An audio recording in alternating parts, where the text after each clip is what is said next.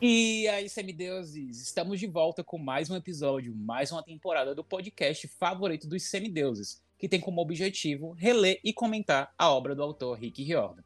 Eu sou Anderson Dutra e estou aqui com meu amigo Yuri Gomes. Fala, pessoal, Yuri falando. Que saudade que eu estava de gravar, saudade de vocês, saudade de tudo isso.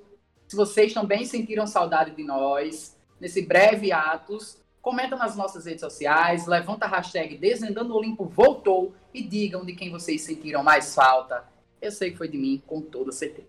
E aí, galera, aqui é o Pablo Prochelis. Eu também estava com saudades, mas não de vocês, né? Só de gravar. É... estava ansioso para começar a comentar, porque até agora esse livro está bem melhor que os, os outros, mas vamos lá, né? O livro dessa vez é A Maldição do Titã, que nós vamos acompanhar com vocês nessa temporada. Então, pegue o Pegasus mais próximo e vamos começar nossa viagem. Mas atenção! Se você é um semideus e está ouvindo isso, aconselho você desligar esse áudio agora mesmo.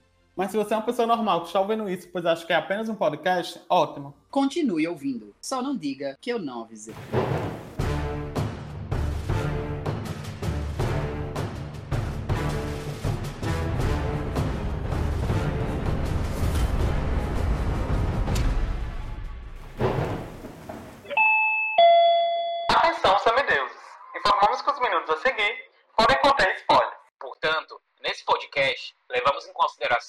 Todos os eventos que possam ter ocorrido no cânone do tio Rick. Ah, um aviso.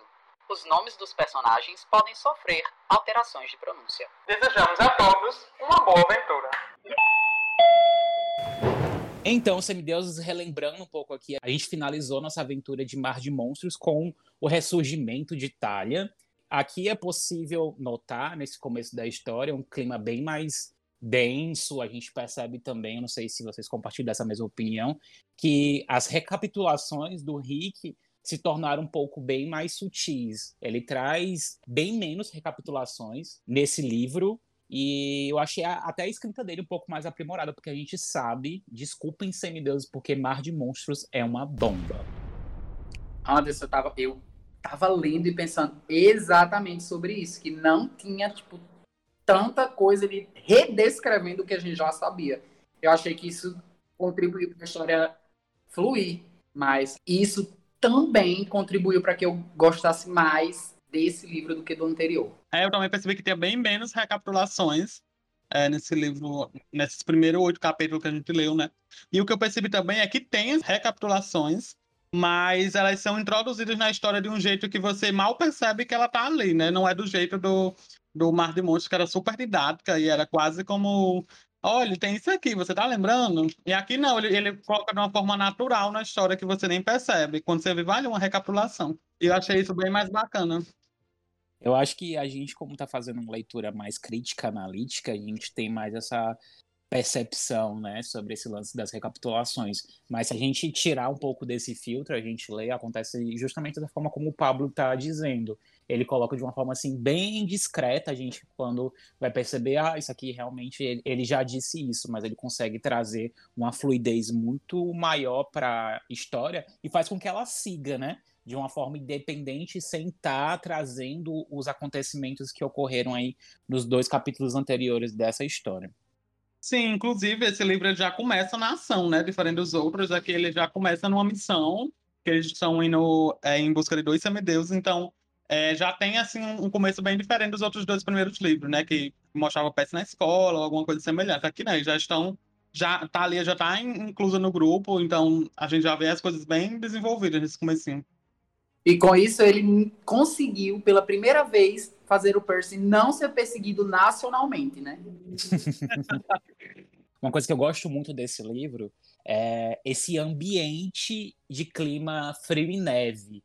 Eu acho que a capa do livro, inclusive, traduz muito é, esse ambiente em que se passa A Maldição do Titã.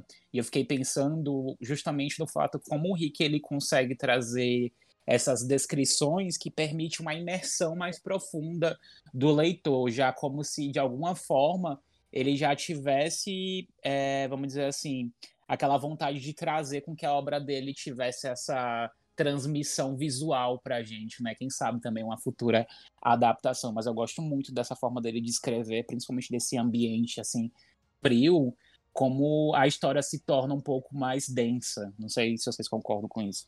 Eu não tinha parado para pensar sobre isso, mas agora que você mencionou, eu começo a refletir, realmente, talvez seja um, um divisor de águas ali, dentro desse ciclo, né, desses cinco livros, que vão caminhar tipo, para se tornar mais, mais tensos e vão ficando mais tensos, acho que a partir desse mesmo. É, você falou bem o que eu estava pensando, que esse livro ele é bem divisor de águas, porque tanto nesse, nesse começo que já é diferente, como nessa diminuição de recapitulações, e também tem outra que- questão, além disso do que o Anderson falou, eu acho que ele já introduz é, um pouco mais de maturidade, dilemas de pré-adolescente no Percy e nos outros personagens.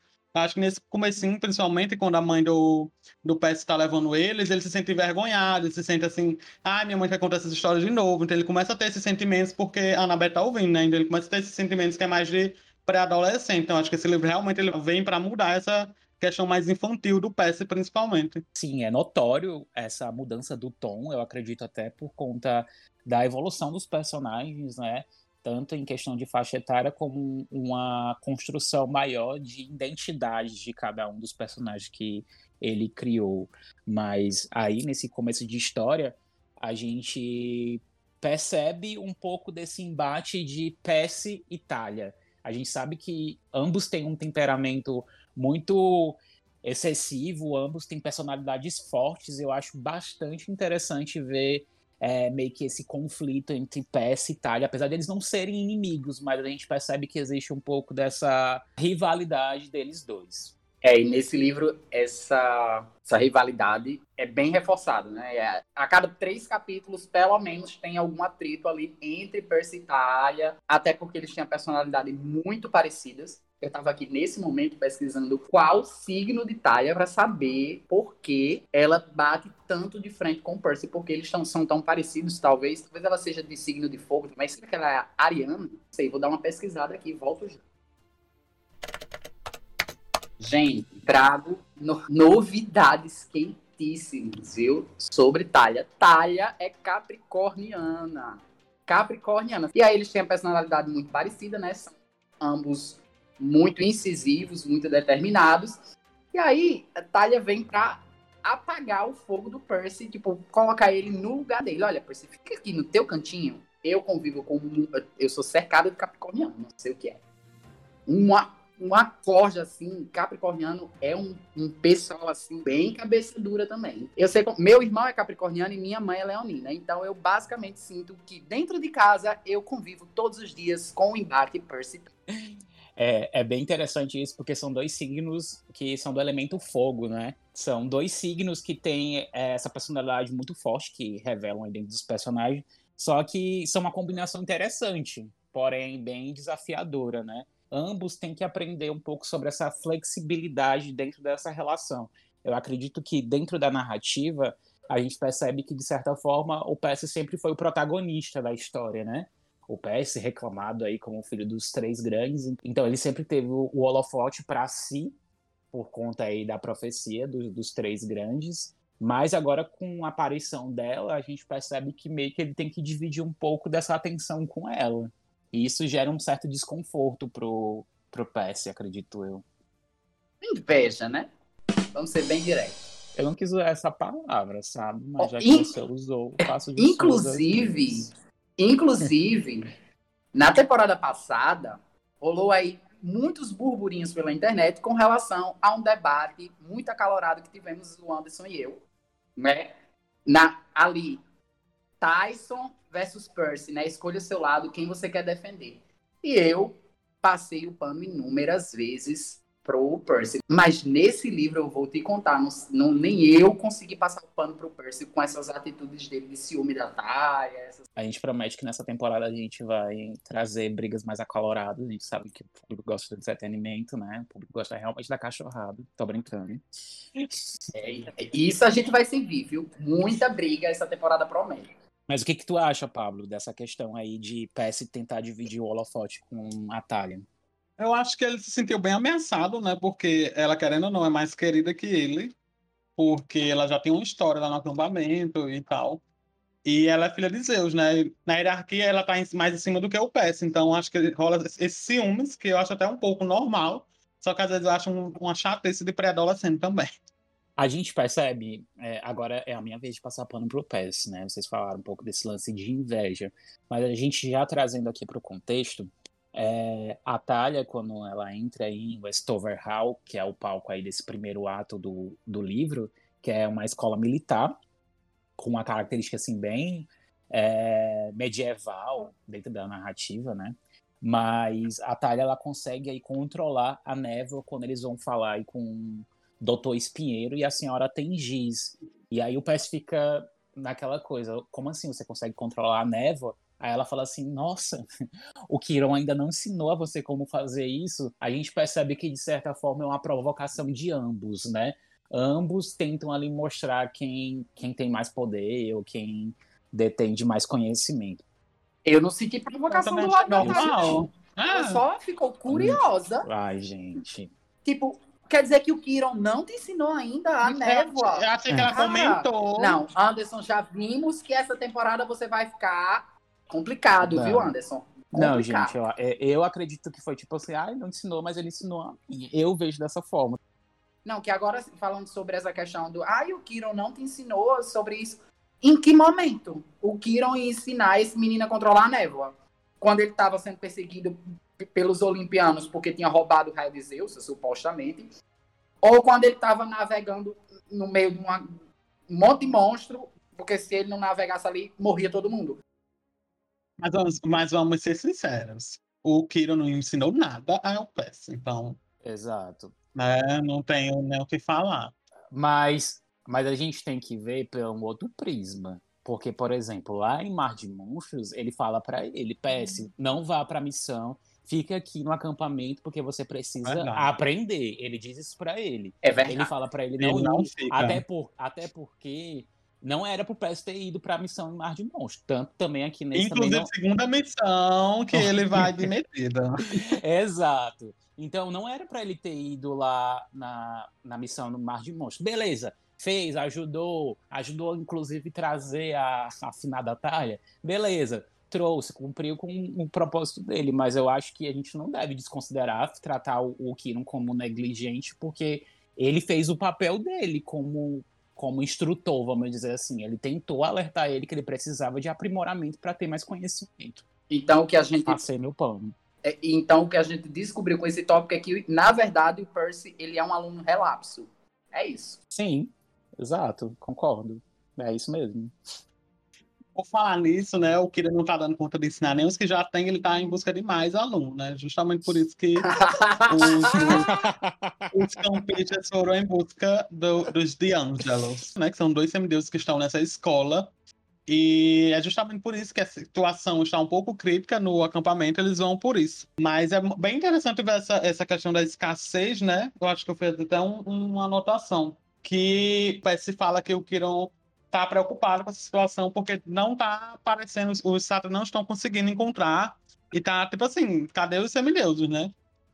E isso e dá a impressão também, isso, um pouco mais lá para frente, os capítulos mais lá para frente, quando eles chegam de volta ao acampamento meio-sangue, ele até diz assim, eu sei que é inverno, e que normalmente os campistas que não têm casa, que estariam aqui, mas está escasso até para isso, ou seja, é meio que como se os campistas do, do acampamento meio-sangue, propriamente dito, estivessem meio que dispersando. E a gente sabe que isso é a questão da influência de Cronos, né?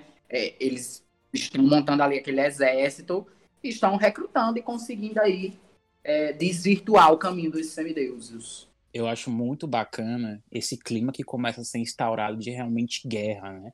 Lá em Mar de Monstros, é, a gente tem aí o ato final de Tyson, ele indo até lá ao Palácio do Poseidon, que ele vai construir as armas. Aqui a gente já percebe já essa questão de, de recrutamento de semideuses para poder fazer parte aí desse exército que vai combater Cronos. Então aqui a gente já percebe que tem uma ameaça muito grande. A gente sabe aí do poder de Cronos, mas eu acredito que nesse enredo a gente percebe muito mais a força de Cronos e que ele já tá agindo assim de forma assim bem forte. Sim, exatamente. E é até interessante agora notar que, que o Mar de Monstros é uma história bem à parte, né? É uma história ruim que, que você quer dizer, muito. Né, amigo? Bem ruim, você tá usando um, assim, um eufemismo assim bem... simplista, né, para poder descrever esse livro, mas não vamos entrar mais nessa polêmica. Como você falou agora, Anderson, sobre essa questão da Thalia usar a névoa, né, ela usa no, dois professores, um deles é o doutor Espinheiro e a outra pessoa é a senhora Tengiz, né? Esse uso da névoa da Thalia funciona na, na senhora Tengiz, mas a gente sabe que não funciona no doutor Espinheiro, porque ele é um monstro, né? Ele tá ali a serviço do exército de Cronos, mas ele fica meio tipo, o que esses semideuses estão querendo agora? E eles vão para um baile que está acontecendo dentro da escola de Westover Hall. Agora já com o Groover, né? A mãe de Percy só deixa a Thalia, a Annabeth e o Percy lá. E o Groover já estava fazendo reconhecimento do, do campo. Eles vão lá pro baile e é a primeira vez que eles avistam o, o Nico e a Bianca. O Nico, que a gente sabe que é um personagem muito importante dentro da, da, da saga inteira de livros. É bem legal é, essa parte aí do, do baile, porque a gente entra naquele clima de sessão da tarde, né? Não sei se vocês compartilham também desse mesmo sentimento, mas eu acho muito legal isso, porque a gente vê aqueles... Parece aqueles finais de filme de colegial, sabe? Todo mundo tendo ali a primeira vez na dança, aquela coisa. E aqui... É, eles precisam disfarçar, obviamente, para poder chegar, que eles não iam chegar lá nos semideuses e, e tentar, é, de certa forma, fazer uma captura, né? Não é uma captura, um resgate de Bianca e, e de Nico. Mas aqui, nessa parte, obviamente, o Percy vai dançar com a Annabeth e eles têm uma conversa interessante aqui, que a Annabeth fala pro Percy, né? Que o pai dela, de certa forma, resolveu se mudar, que ela foi para São Francisco. E aí o Percy fala assim, ah, mas ele quer que você vá para lá com ele. Ela diz a seguinte frase, para o outro lado do país, e meios-sangues não podem viver em São Francisco, ele devia saber disso. E aí o Percy fica sem entender por que, que os meios-sangues não podem viver em São Francisco. A gente sabe que, aqui dentro do contexto da história, É, São Francisco é a cidade onde fica localizado Monte Otris, que é o local onde foi aí sediado a Batalha dos Titãs. É, a morada de Cronos também ficava aí no pico do Monte Otris, então é, é um ambiente assim, onde a gente sabe que é repleto de forças malignas, vamos dizer assim. Então é um ambiente onde semideuses não devem ir. Inclusive Monte Otris é um local onde vai servir aí de referência para o ato final desse livro. Mas é, o nosso amigo Yuri, ele tem uma teoria bem interessante de por que Monte Otris foi escolhido na cidade de São Francisco pelo Rick Riordan. Conta aí, Yuri. E, e é, eu já vou logo dizendo que é uma coisa puramente especulativa, certo? Veio dos delírios das, das vozes da minha cabeça. Só que... A gente sabe que o, o Rick, ele durante muito tempo da vida dele, ele viveu em São Francisco, né? Ele dava aula em escola de São Francisco. E eu não sei em que momento aí ele decidiu se mudar para a cidade em que ele havia nascido com a família dele. E eles moram lá atualmente. Só que a gente sabe que ele criou toda essa história dos semideuses, de, de Percy Jackson, para o filho dele, que tem dislexia. Então, muitos elementos, como a dislexia ser uma característica dos semideuses, ele colocou como uma forma de se comunicar, de homenagear o filho dele, de contar uma história onde o filho dele se visse. E aí eu fico pensando, será que ele não colocou é, o Monte Otris em São Francisco para justificar o fato de que semideuses não podem morar lá, como também uma forma de brincar com isso com o filho dele, dando um motivo para o filho dele, deles terem se mudado de São Francisco para a cidade que eles vivem atualmente? Claro, é puramente especulativo, como eu tinha dito, mas eu, eu acho que eu vou abraçar essa teoria, eu vou ficar pra mim como sendo verdadeira, porque eu achei bonitinho. Não, não gostei não dessa, dessa teoria dele, não. Eu, próxima teoria, tem mais alguma? Mulher! Tô brincando. Essa teoria do Yuri é, é bem bacana, eu, eu fui um pouco mais longe, eu sei que não é verdade, né? Mas eu não lembrava desse lance do, do Monte Otris, mas quando eu tava lendo, eu, eu peguei, eu, eu viajei assim, bem legal na maionese, eu fiquei pensando se não era por conta do acampamento Júpiter, né, porque o acampamento Júpiter também fica localizado em São Francisco, mas aí eu pensei, não, nem o P S, nem Thalia sabem desse lance de, da existência do acampamento Júpiter, e eu acredito que o Rick não tinha tanto esses planejamentos de construir o acampamento Júpiter. Posso estar errado? Posso, mas aí eu fui longe demais, aí depois eu retrocedi e, e fui atrás realmente da informação de onde era esse local. E eu, e eu fui mais longe ainda, e eu nem lembrava que o acampamento Júpiter ficava em São Francisco. Você acha que eu lembro disso? Ai, amiga, a gente vai chegar lá em Heróis do Olimpo, vem aí. Durante essa conversa deles dois, a Annabeth e do Percy, eles observam que o Nico e a Bianca sumiram.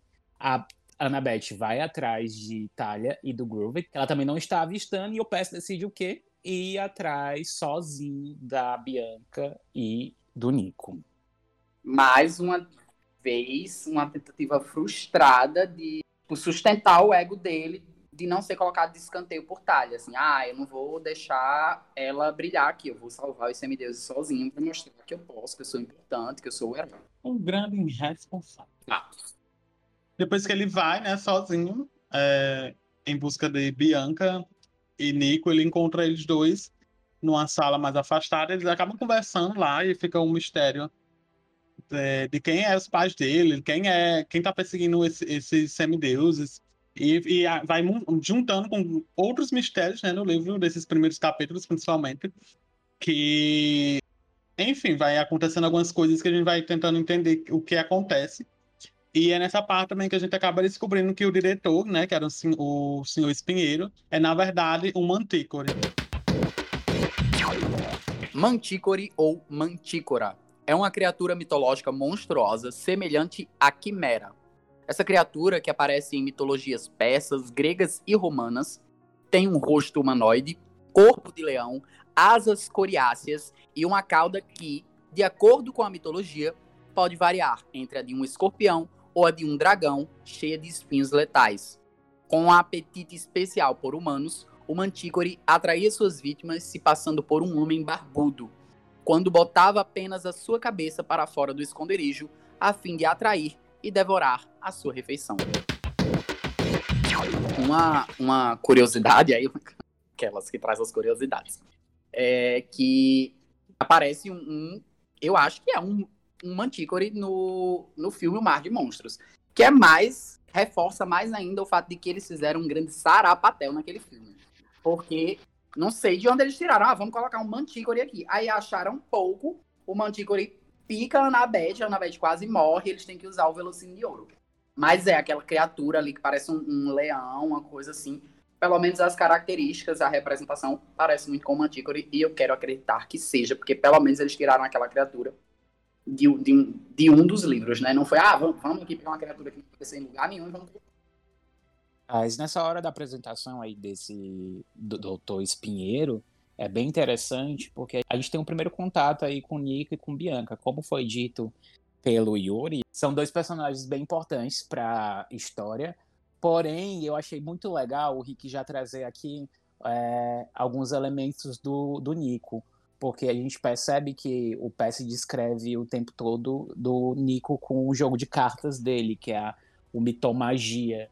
E mais legal ainda saber que esse jogo de cartas, né, que é como se fosse um jogo de R P G, que ele tem aí a descrição dos monstros, pontos de ataque, defesa, que o Nico às vezes se torna insuportável. Toda vez que ele vê algum ser mitológico, ele fica é, verbalizando aí sobre esse jogo dele. Mas uma coisa que eu achei legal é que é um personagem tão querido, né, que esse jogo dele de cartas se tornou o nome da empresa audiovisual do Rick Riordan, que está trazendo essas adaptações aí para o Riordanverse, que se chama Mythomagic, né?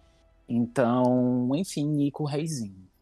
Gente, eu gosto muito do Nico, todo mundo sabe, é o meu personagem favorito, é, mas reler A Maldição do Titã tem sido assim como se eu estivesse lendo a primeira vez, porque muitas coisas eu não lembrava. Eu não lembrava que o Nico, ele tinha uma personalidade tão diferente, da qual vai se tornar após, tipo, ele vivenciar acontecerem tantas coisas com ele. E é a personalidade que eu gosto mais do Nico, né? Eu gosto dessa construção de como ele muda. E eu não lembrava essa diferença que existia.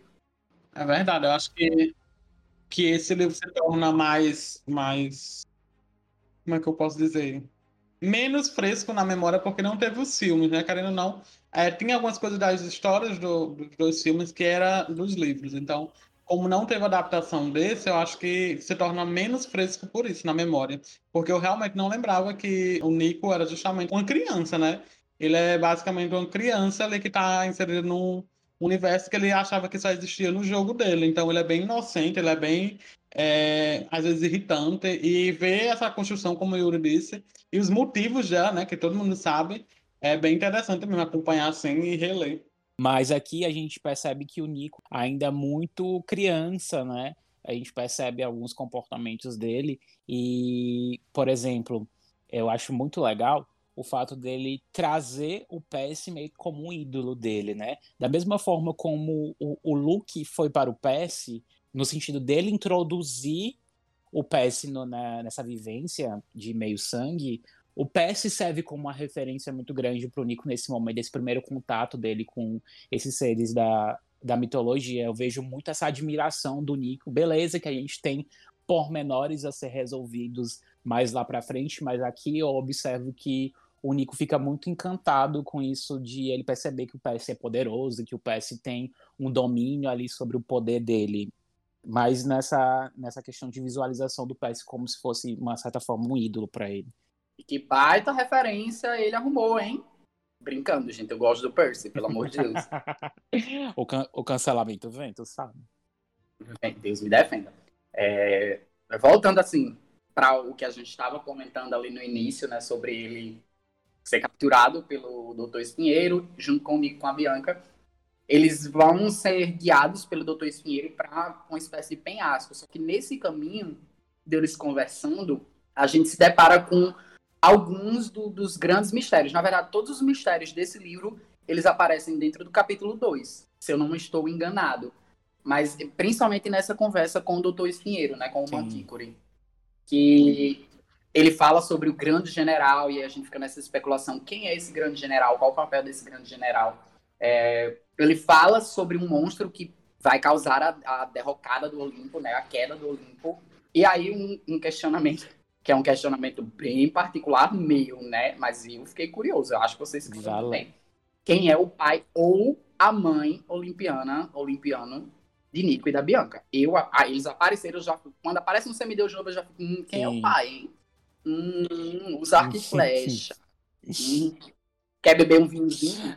É, fica aquele mistério, né? Sempre que aparece um semideus, a gente fica querendo saber de quem é filha, que a gente não tem essa revelação ainda, mas só para complementar a fala do, do Yuri, quando é, o doutor Espinheiro fala sobre essa questão do general, o Percy inicialmente pensa que ele tá trabalhando aí pro Luke, né? Ele fala assim, ah, você tá trabalhando pro Luke, que é o meu velho inimigo, só que aí o, o doutor Espinheiro, ele já corta ele já bem no meio e diz que ele não tem a menor ideia do que está acontecendo e de quem ele trabalha. Então a gente já sabe aí que são forças superiores, ou seja, tem mais gente poderosa trabalhando aí, Cronos. E, inclusive, o, o doutor Espinheiro, ele mostra uma aversão, né, quando ele escuta o nome de Luke. Então já dá uma impressão que o Luke não tá mais tão bam, bam, bam como ele estava, né? Tem outras pessoas, como você disse, é, outras pessoas mais fortes envolvidas na situação. É verdade. A mulher, inclusive, precisava, precisava desse suspense todo, hein, com, com os pais do... Pois não é. E não fala, nos oito capítulos não fala. Não, eu tô dizendo, né, de vocês, não tô dizendo dos capítulos, não. Uma encenação. Você não, você não fica curioso, não, Pablo? Não, mas eu já sei quem é. Na, assim, na, no começo eu fiquei, mas agora. Ah, ah não... mulher, mas é um mistério ah. do livro, né? A gente tá falando sobre o livro. Ah, sim. Deixa eu ser louco. Eu vou deixar essa fala. Ai, eu, eu amo fazer os edits. É a grande comoção mesmo. Ai, eu amei a referência. Ela tá bem piadista hoje. Amor. Ela é. é.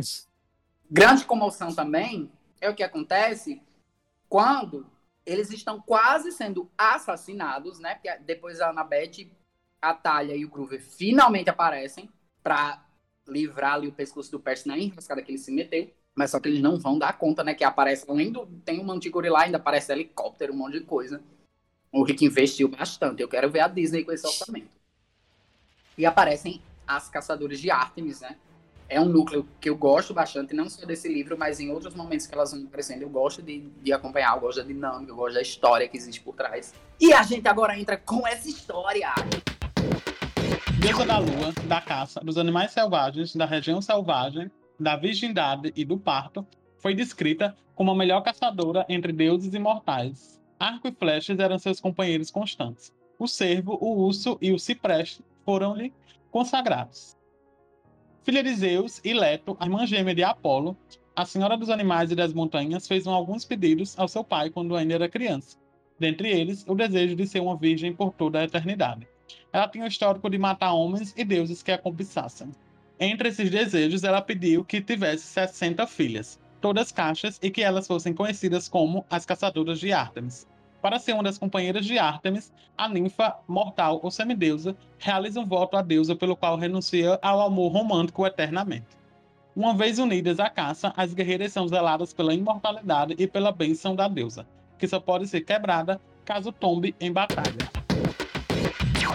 A gente aqui no estúdio achou super engraçado que a Ártemis, ela é tanto deusa da virgindade quanto do parto. Isso é um, um pouco contraditório. Mas pesquisando, é, ela se tornou deusa da virgindade após, quando era criança já, e pedir a Zeus que ela fosse casta para sempre. E aí ela ganhou o atributo de deusa da virgindade. E com deusa do parto, o negócio foi diferente. Em algumas mitologias, ela nasce antes de Apolo, alguns segundos antes. E aí ela ajuda a própria mãe no parto do irmão gêmeo dela. Isso faz sentido? Não, mas a gente tá falando sobre mitologia, não precisa fazer sentido, né? E outra curiosidade é que a, nesse capítulo mesmo, acho que é no, no próximo capítulo, eles, elas estão falando pro Percy, né, sobre a última vez que um garoto visitou o acampamento das caçadoras. E elas falam que nessa última vez, o garoto foi transformado em uma mistura de veado com lebre. Eu não tenho certeza, mas essa essa mais uma especulação minha, né, nesse episódio. De que isso é possivelmente uma referência ao mito de Actéon, que foi transformado em, em veado, em cervo, por Ártemis e foi dado de comer aos cães, né? Teve um fim um pouco trágico. E aí a, a, a história dele, a mitologia dele, tem várias variações.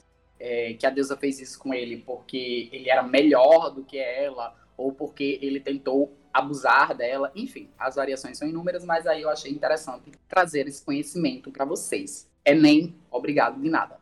Muito bom, Yuri, você como sempre trazendo aí, né, sempre essas curiosidades pertinentes dentro desses mitos. Mas uma coisa que me chamou muita atenção é que lá na frente, quando a Ártemis fala sobre esse voto que é feito pelas caçadoras para poder seguir elas, né? E é bem interessante que o, o Rick ele foi muito meticuloso. Ele diz que a pessoa não precisa renunciar ao amor romântico para sempre. Frisa-se, amor romântico. E quando a gente trata amor romântico, a gente não trata necessariamente do amor de uma donzela com um homem. Pode ser também de uma donzela com uma outra donzela. Independente do tipo de amor. Isso é reforçado lá na frente, lá em Aprovações de Apolo, quando o Rick traz duas ex-caçadoras de Ártemis, a Amy e a Josephine, que são um casal. E aqui a gente traz uma coisa legal que o Rick deixou essa brecha, né, de, de, de tratar o amor sendo amor, independente da sua forma. Eu acho isso muito bonito e poético. Que bonitinho, eu não sabia disso ainda. Até porque eu ainda não li As Aprovações de Apolo, infelizmente. Estou esperando o box chegar. Mas voltando para onde a gente havia parado, né? Que as caçadoras chegaram e a gente foi comentar toda essa história da, da, da origem das caçadoras, a origem de Ártemis e tudo mais. É, acontece ali um grande embate. O doutor Espinheiro, ele já demonstra, ah, não, não acredito, sou muito azarado, tá lá lá. Ele já tem medo ali, porque ele sabe que quem manda no negócio de caça é a Ártemis, né? E ele fala sobre a intromissão dela. Eu acho esse, esse ponto falando sobre intromissão dos deuses, que eles não podem se meter nos assuntos que envolvem mortais e tudo mais.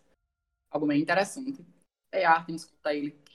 É, você é uma besta selvagem, como toda besta selvagem faz parte do, do, da minha jurisdição. Eu posso caçar você sim. Então você que se cuide.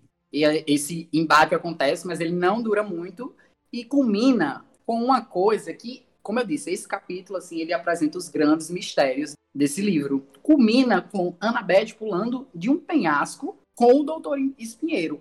Mas eles pulam e não chegam para lugar nenhum, viu? Eles não chegam no mar que existe embaixo do penhasco, não acontece nada. Ou seja, mais um mistério.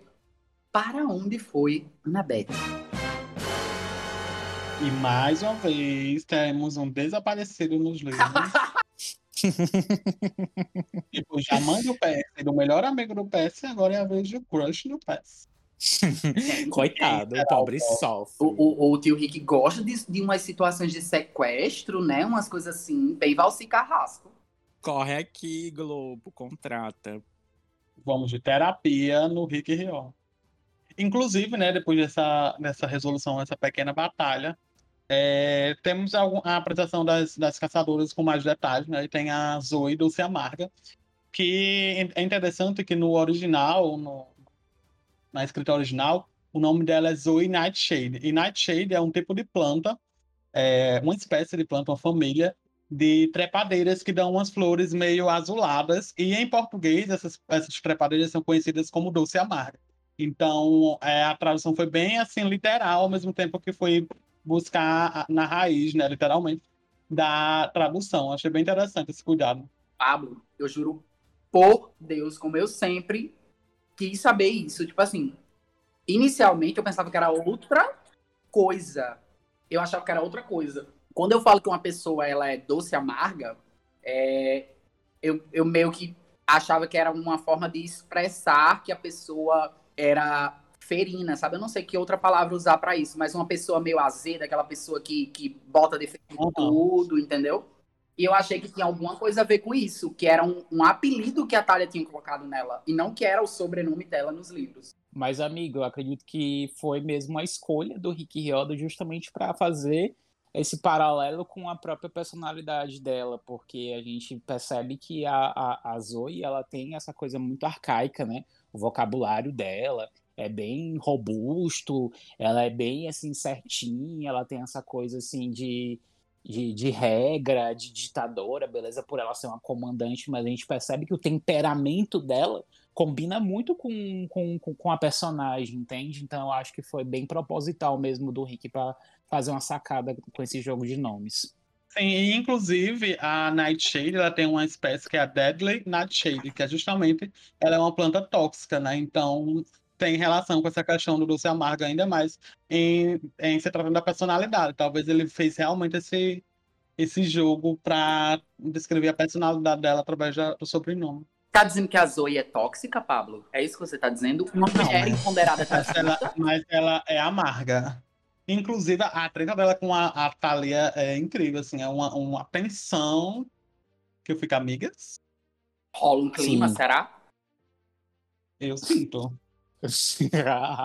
Do nada, um chip de Thalia com Zoe. Mas a gente sabe que, na verdade, na verdade, existe toda uma historinha por trás. Elas já se conhecem, né? A gente vai descobrir isso aqui ainda nesta temporada. Eu acho que vale a pena a gente falar mais pra frente para não estragar um pouco da, da, da nossa narrativa. A gente precisa ter pauta, né, galera? Mas a gente percebe realmente esse embate delas duas bem severo. E quando termina isso tudo, que eles estão se apresentando, tem rola uma conversa aí nesse acampamento que é construída pelas caçadoras, de uma grande polêmica, de que provavelmente Bianca vai se alistar aí às caçadoras de Ártemis. E Thalia fica bem assim, pé da vida com essa situação, porque ela particularmente aparenta que não gostou muito dessa nova inclusão de Bianca aí nesse exército de Artemis. É porque eu acho que entra naquela questão de que eles estavam precisando de semideuses, né? Então as caçadoras vão lá e roubam uma das, então é, gerou uma animosidade. Putz, putz, animosidade. Depois do dilúvio. Péssimo. Percebeu a referência? Amigo, hoje você está perfeito. Eu só queria te dizer isso, tô amando. eu voltei no ar. E, inclusive, é uma coisa que quando eu reli, eu fiquei, meu Deus, por que, é que essas caçadoras apareceram aí do nada, né? Porque elas foram para salvar ele, né? Acabaram salvando eles, mas por que exatamente elas acharam ele, né? E na, lá na frente a gente vai descobrir o motivo exatamente. E eu fiquei bem chocado, que eu realmente não lembrava. Mas no próximo episódio, volta aqui e você vai saber o que é. Eu acho legal, assim, esse lance de... de... caçadoras versus acampamento meio sangue, mas ao mesmo tempo eu acho meio segmentado, sabe? Tipo, o Pablo falou assim, ai, já tem uma escassez de semideuses e eles ainda vão perder a, a semideusas para as caçadoras. Mas, tipo, eles estão meio que do mesmo lado, então eles não deveriam, é meio que uma guerra interna sem necessidade, quando tem Cronos lá fora esperando para matar todo mundo. Mas aí vai de cada um, cada semideusa sabe qual é, assim, o plano de carreiras melhor para sua vida, né? Se quer ir para o acampamento meio sangue ou se quer se tornar uma caçadora. Eu não sei vocês, mas eu, particularmente, se a Artemis me chamasse, se a Artemis me chamasse, eu iria para as caçadoras. É, aquelas. É, mas tu, tu é semideusa, mulher. É, mulher, mas eu tô dizendo assim, se a Artemis, se ela quisesse abrir uma exceção, me convidasse, assim, ou se eu fosse, né, uma garota, eu acho que eu aceitaria, porque gente em mentalidade, tá entendendo? Fora outros atributos, e eu acho que isso pesou, né? E a Bianca, o que é que ela decide pra vida dela? Ela se junta às caçadoras. Nesse ponto, acho que o que pesa na decisão da Bianca também é ela se livrar da responsabilidade de criar o Nico, né? Que ela, a gente sabe aí que ela criou o Nico basicamente a vida inteira. Ela sempre foi responsável por ele e ela vê nisso a oportunidade de viver a vida dela sem ter que estar criando alguém. Não que ela não ame o irmão, eu não acho nem que essa atitude dela seja irresponsável ou negligente, mas ela é uma criança, a gente tem que entender que ela também é uma criança e é muito difícil uma criança criar outra. E aí aparece essa oportunidade de ouro na frente dela, quem é que não ia aceitar? Imortalidade, é, super força, sei lá, vitalidade... E um monte de aventuras com a deusa sem ter a responsabilidade de criar filho dos outros. Inclusive, eu não acho, eu não acho nem se livrar, né? Eu acho pesado dizer que se livrar. Mas eu acho que ela realmente ela sentia um peso, uma responsabilidade muito grande em ter que cuidar do Nico por ele ser mais novo. E quando ela vê essa oportunidade, eu acho, eu acho ela sensata. Né? Porque ninguém é obrigado a nada, já diria o Gil do Vigor. É verdade. E... é uma coisa também que eu percebi, que o P S ficou mais ressentido que o Nico é, com a decisão da Bianca. Eu fiquei, meu filho, você não tem nada a ver com isso, eu deixei ela. Dizendo que era uma atitude egoísta, eu, oxe. Sim, é, eu percebi realmente que o P S parece se importar bem mais com a escolha da Bianca do que o próprio irmão dela. E até a Artemis tira um pouco de onda com a cara dele e ela fala assim, não se desespere, P S Jackson, você ainda vai mostrar o acampamento aos dias, Ângelo. Tipo, fica aquela, fica aquela impressão Toma que ah, parece cara. que o objetivo dele é só mostrar o acampamento pros semideuses pra ver que é melhor lá, tá entendendo? É tipo aquela coisa, não, espera, tu vai ver o acampamento, tu vai gostar mais. Não aceita agora não, mas a, a Artemis zoando a cara dele eu achei maravilhoso. E a Artemis é outra, né, que ela é uma, uma criança também, assim, ela tá na, na forma de uma criança e ele até estranha quando vê ela, que ela parece ter doze anos, só que ela era, ela era super debochada. Eu... Sim. É, na verdade, sobre esse comportamento do Percy de se importar mais que o Nico, eu acho que isso reflete muito a personalidade dele, de se importar mais com tudo do que qualquer pessoa. Ele se importa muito com as coisas. Ele até diz lá, no, lá mais na frente, no, no capítulo quatro, ele diz é, que a atitude dela pareceu uma atitude fria, mas Nico aparentemente não tinha se importado. Aí só faltou complementar, então eu não vou me importar também. Ah, se o irmão dela não se importou... Depois desse climão... com a redenção aí de Bianca para as caçadoras de Ártemis, ela decide partir em uma missão sozinha na busca aí desse monstro que é citado pelo doutor Espinheiro, e os semideuses juntamente com as caçadoras de Ártemis vão ter que se deslocar até o acampamento meio-sangue. Só que para chegar até lá, eles vão contar aí com a ajudinha do irmão de Ártemis, o deus do sol, Apolo. Venerado como deus do sol, da profecia, da poesia, das artes, da música e da cura, Apolo tem como símbolos o arco, a lira, o ramo de louro e a palmeira. Filho de Zeus e Leto, o irmão gêmeo de Ártemis, experimentou o néctar dos deuses e comeu ambrósia, e depois disso deixou de ser um bebê e tornou-se um homem adulto. Ainda com rancor pela traição de Zeus, Hera enviou a serpente Piton para que perseguisse Leto. Apolo, um exímio manejador de arco e flecha, foi o responsável por matar a serpente. Deus Apolo sendo apresentado aí através desse mito. É legal que aqui a passagem desse personagem é bem rápida, bem sucinta. É, ele serve aí mesmo só como esse gancho de ligação dos semideuses e as caçadoras para o acampamento, mas a gente tem um desdobramento da história de Apolo de forma efetiva numa saga completamente só, exclusivamente para ele. É, lá em As Aprovações de Apolo, que é a terceira saga que sucede a saga Heróis do Olimpo, que é a posterior a essa que a gente está comentando aqui. Então, se você quer saber mais sobre o Deus Apolo, leia também As Aprovações de Apolo. Acompanhe a gente por muitos meses, talvez alguns anos. Quando a gente chegar em As Aprovações de Apolo, a gente vai comentar com vocês. Vem aí, viu? Algum dia, vem daqui uns quatro anos, sei lá. Enfim. Mas o que eu gostei dessa parte aqui é porque a gente percebe aí que a Thalia não esconde, de certa forma, um crush, né? Quando ela avista o, o Apolo. E aqui a gente tem um dos efeitos Mandelas mais comentado aí no fandom, que o pessoal, é, quando lembra dessa parte, pensava que a Thalia dizia assim: Apolo é quente. Quando, na verdade, ela fala: uau, Apolo dá até calor. E a gente fica naquela, né? Que safadinha. O irmão, mulher. Assim, incesto. Não, uh, eu não queria nem comentar. Eu não queria nem comentar. A Thalia é irmã... A, a Thalia... Ah, mas por favor, aqui tudo pode. É a mitologia grega, tudo pode. Aqui, durante essa condução, o Apolo pede para que a Thalia faça a condução aí da carruagem do sol. E eu fiquei me perguntando por muito tempo por que que a, a Thalia tem essa aversão ao carro, ela sente tanto medo, a gente percebe que ela faz umas loucuras, ela é uma pessoa, assim, bem prudente no trânsito, então se você vê algum Maserati vermelho por aí, você fuja, porque pode ser Thalia no comando, e a gente sabe que, na verdade, essa questão dela dirigir, principalmente por, pelo carro do, do Apolo, ele ser no ar, porque a Thalia, ela tem medo de altura, é uma coisa, assim, bem curiosa, né? Como que uma filha de Zeus tem medo de altura? Bem intrigante. É verdade. E isso é abordado em outras passagens desse livro, é bem abordado, na verdade. É, que parece assim, ok, vamos colocar uma missão onde essa semideusa que tem fobia de altura vai se deparar em vários momentos com, com esse medo, assim, tipo, na cara dela. Outra coisa importante aí nessa cena, e, e tem a ver até com direção também, é sobre a questão da idade da Thalia, né, que o Apolo dá o carro para ela dirigir, porque ele fala que ela tem dezesseis anos.